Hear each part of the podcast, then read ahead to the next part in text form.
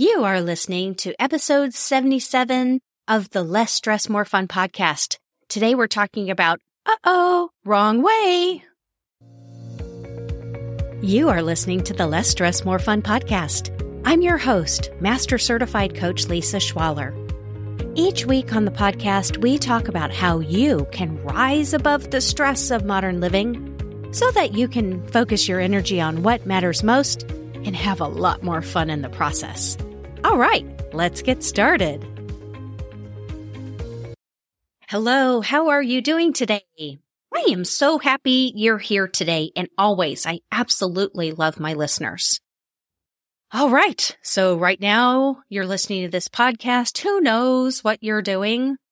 I imagine some of you are driving or walking or doing dishes. I hear a lot of feedback that I'm very popular in the kitchen. But in general, are you where you want to be in your life right now? What about just today? What about in this exact moment? Do you feel like your life is on the right track, however you would design that? I want to talk about, whoa, going the wrong way, dudes.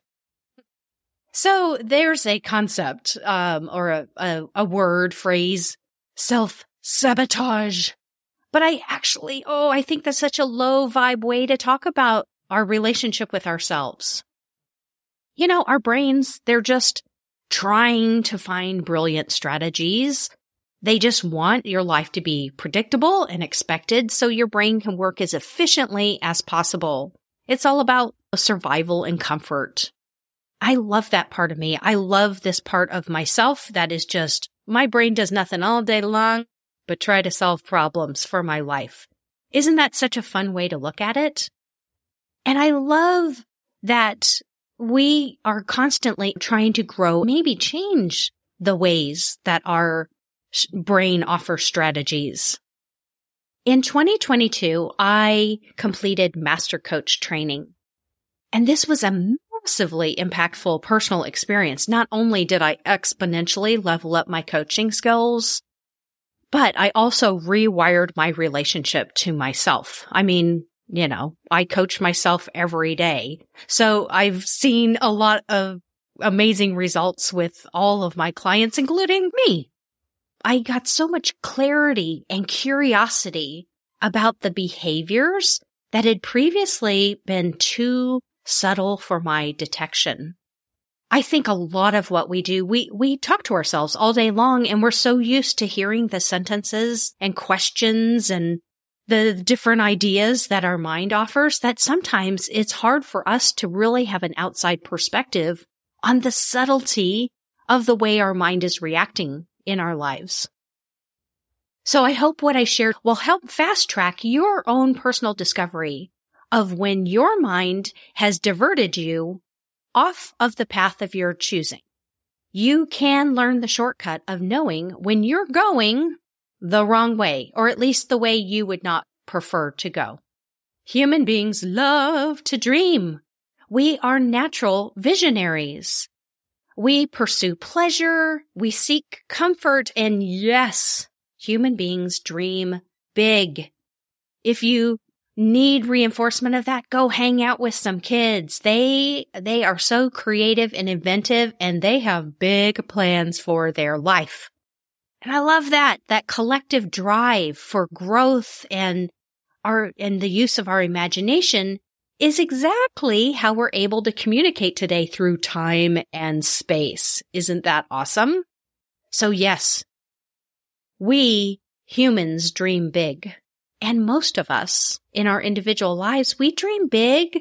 Sometimes we dream big and then we, you know, kind of put ourselves back down to size.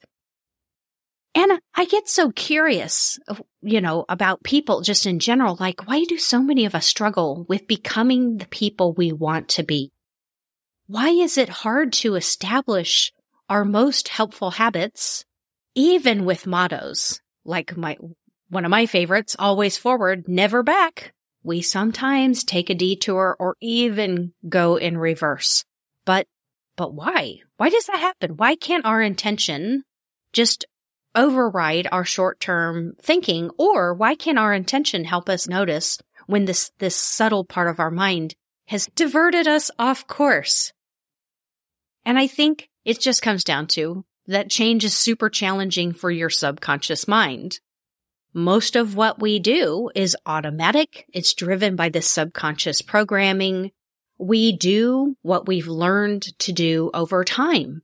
The very nature of forging new pathway in your mind is cognitively expensive. It takes a lot of calories.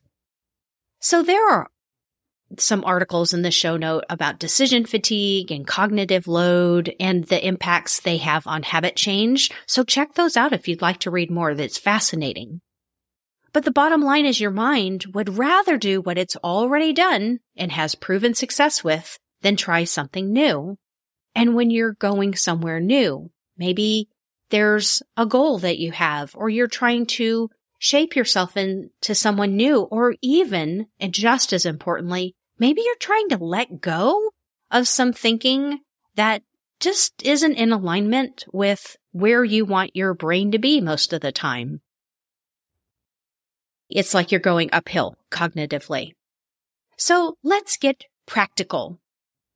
What are ways that your mind will distract you into taking a detour that takes you in the wrong way? Away from where you want to go? I mean, it's not exactly like your mind will say, now, darling, you're making me most uncomfortable. Please slow down or discontinue altogether. Yes, I would prefer that. It would be awesome if your mind would just be that obvious, but it's much more subtle than that. Instead, what I find um, is that your mind has actually a pretty consistent, predictable, identifiable bag of tricks that it will use to divert your attention from working on a goal. First, it'll create a sense of confusion, exhaustion, or anxiousness. So imagine you want to write a book and you think, oh, I'm going to get up for a morning and write for a half an hour, or I'm going to, uh, every weekend, I'm going to find four hours throughout the weekend for my writing. Whatever. You have a, you have a goal, written book, you have a plan for doing it. Fantastic. But then you might find yourself, oh, I'm a little too tired. I feel really anxious.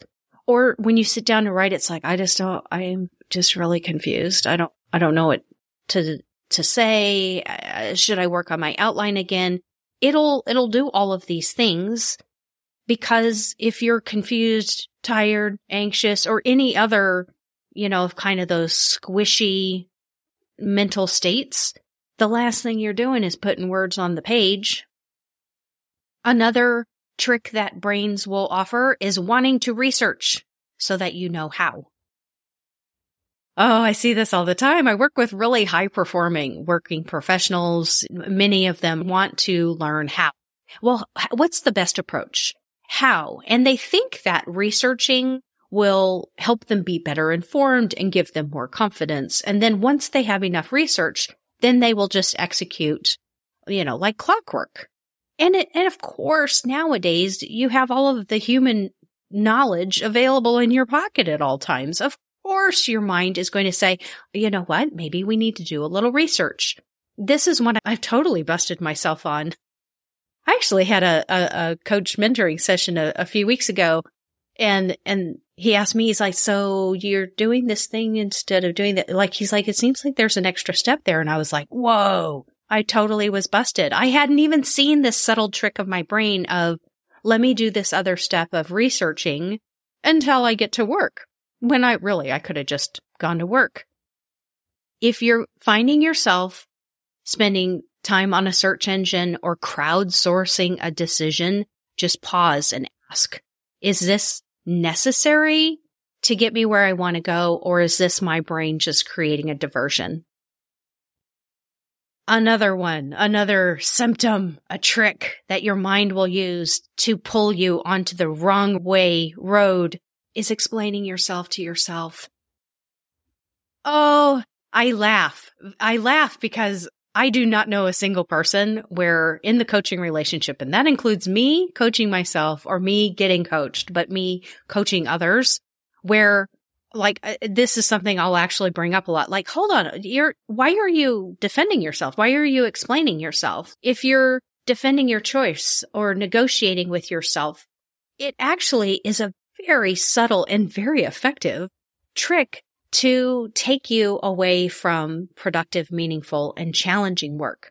So if you just notice, oh, I, I want to do this because blah, blah, blah, just, just, it's very subtle, but be beyond yourself. If you're explaining to yourself, to yourself or others, why you've already made a decision, just get back to work. And then this is a less subtle one is delaying a task.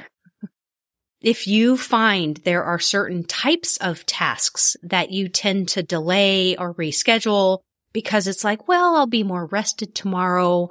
I don't want to overdo it. Actually, this just isn't a good time for this. Be curious if it's really a time management thing or if there's something about the task that makes you uncomfortable. I am in the season of Zoom calls is what I'm calling it. I'm trying to have fun conversations and bring some different level of sociability into my world. And uh, there are times where I'm like, oh, I don't want to send out too many invites. My calendar will fill up. And that's a different issue of, oh, how do I feel if everybody said yes?